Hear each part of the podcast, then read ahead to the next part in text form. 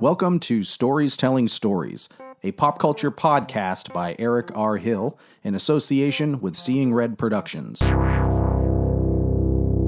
In today's episode of Stories Telling Stories, we take a look at Mrs. Hazeltine's submarine story from the oft omitted 80s classic Throw Momma from the Train.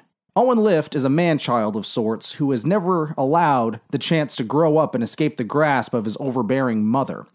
Finding an outlet in a community college class taught by Billy Crystal's Professor Donner, we discover a colorful cast of characters all vying for the opportunity to become better storytellers. Within this class, we discover an opinionated older woman known only as Mrs. Hazeltine, who crafts a wartime submarine story without such key details as the name of certain instruments or the captain's name, just a fellow seaman named Dave, the use of questionable similes, and a seemingly abrupt and anticlimactic ending. Where did all these seamen come from? From what enemy do they make such a daring escape? And who the hell is Dave? It's time to find out as Mrs. Hazeltine's submarine story comes to life 30 years after the original, were the world's first fully fleshed out telling.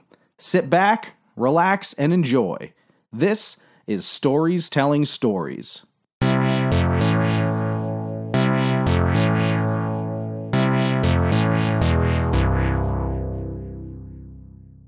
Captain of the submarine awoke from a restless night in a cold sweat.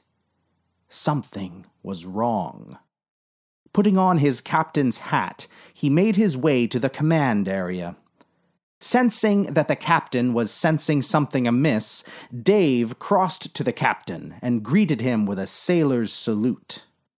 Good morning, sir, said Dave. It's a beautiful day or evening, isn't it?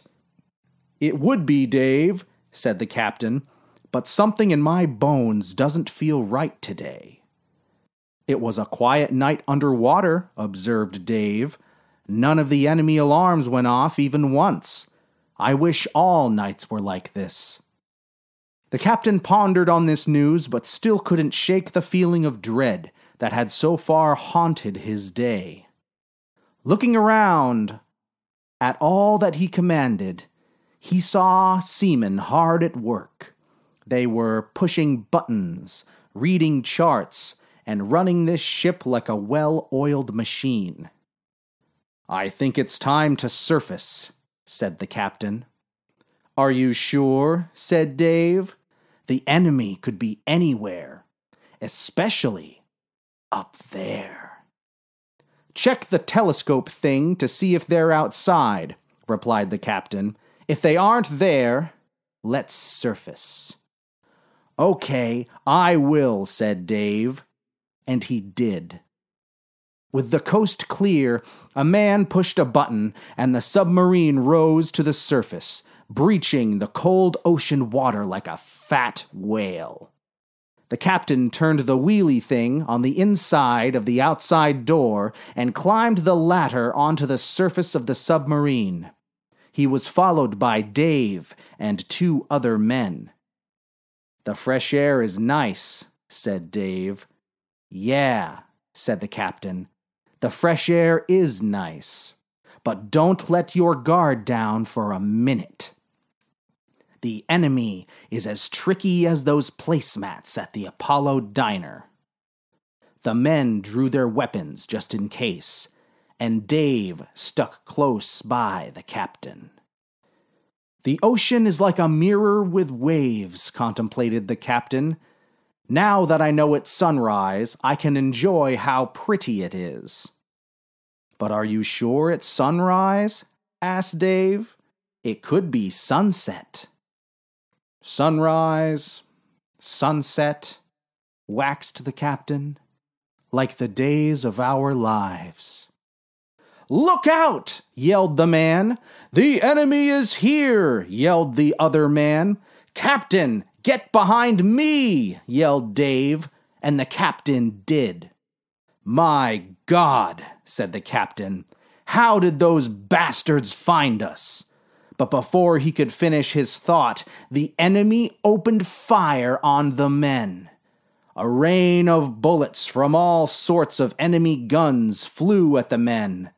Some of the bullets missed and hit the water, making it look like it was indeed raining.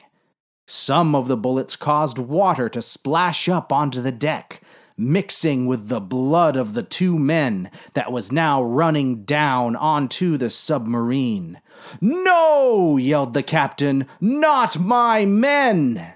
You need to get inside, urged Dave, or you will soon meet the same fate. Okay, said the captain. He gave the men the sailor's salute and descended back into the submarine with Dave. The men were left behind for a burial at sea.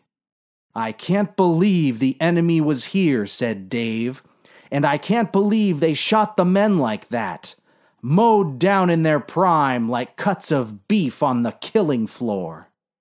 That's why they are the enemy, and we are fighting them, said the captain. I'll never forget those brave men laying down their lives while we escaped. Their guts oozed nice, remarked Dave, like a melted malted. Easy now, Dave, said the captain.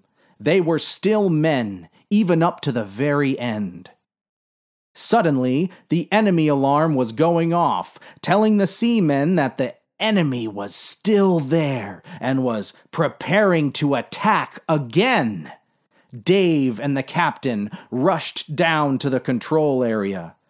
They're preparing another attack, exclaimed Dave.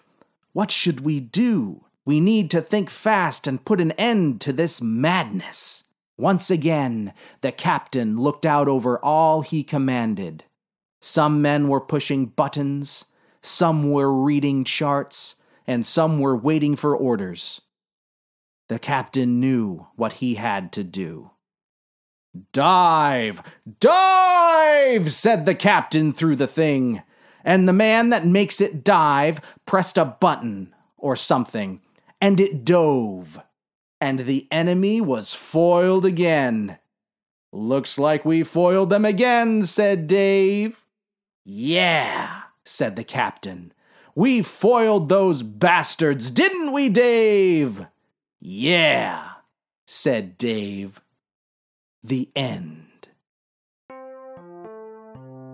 This has been Stories Telling Stories, a podcast by Eric R. Hill, produced in association with Seeing Red Productions. And until next time, stay whimsical.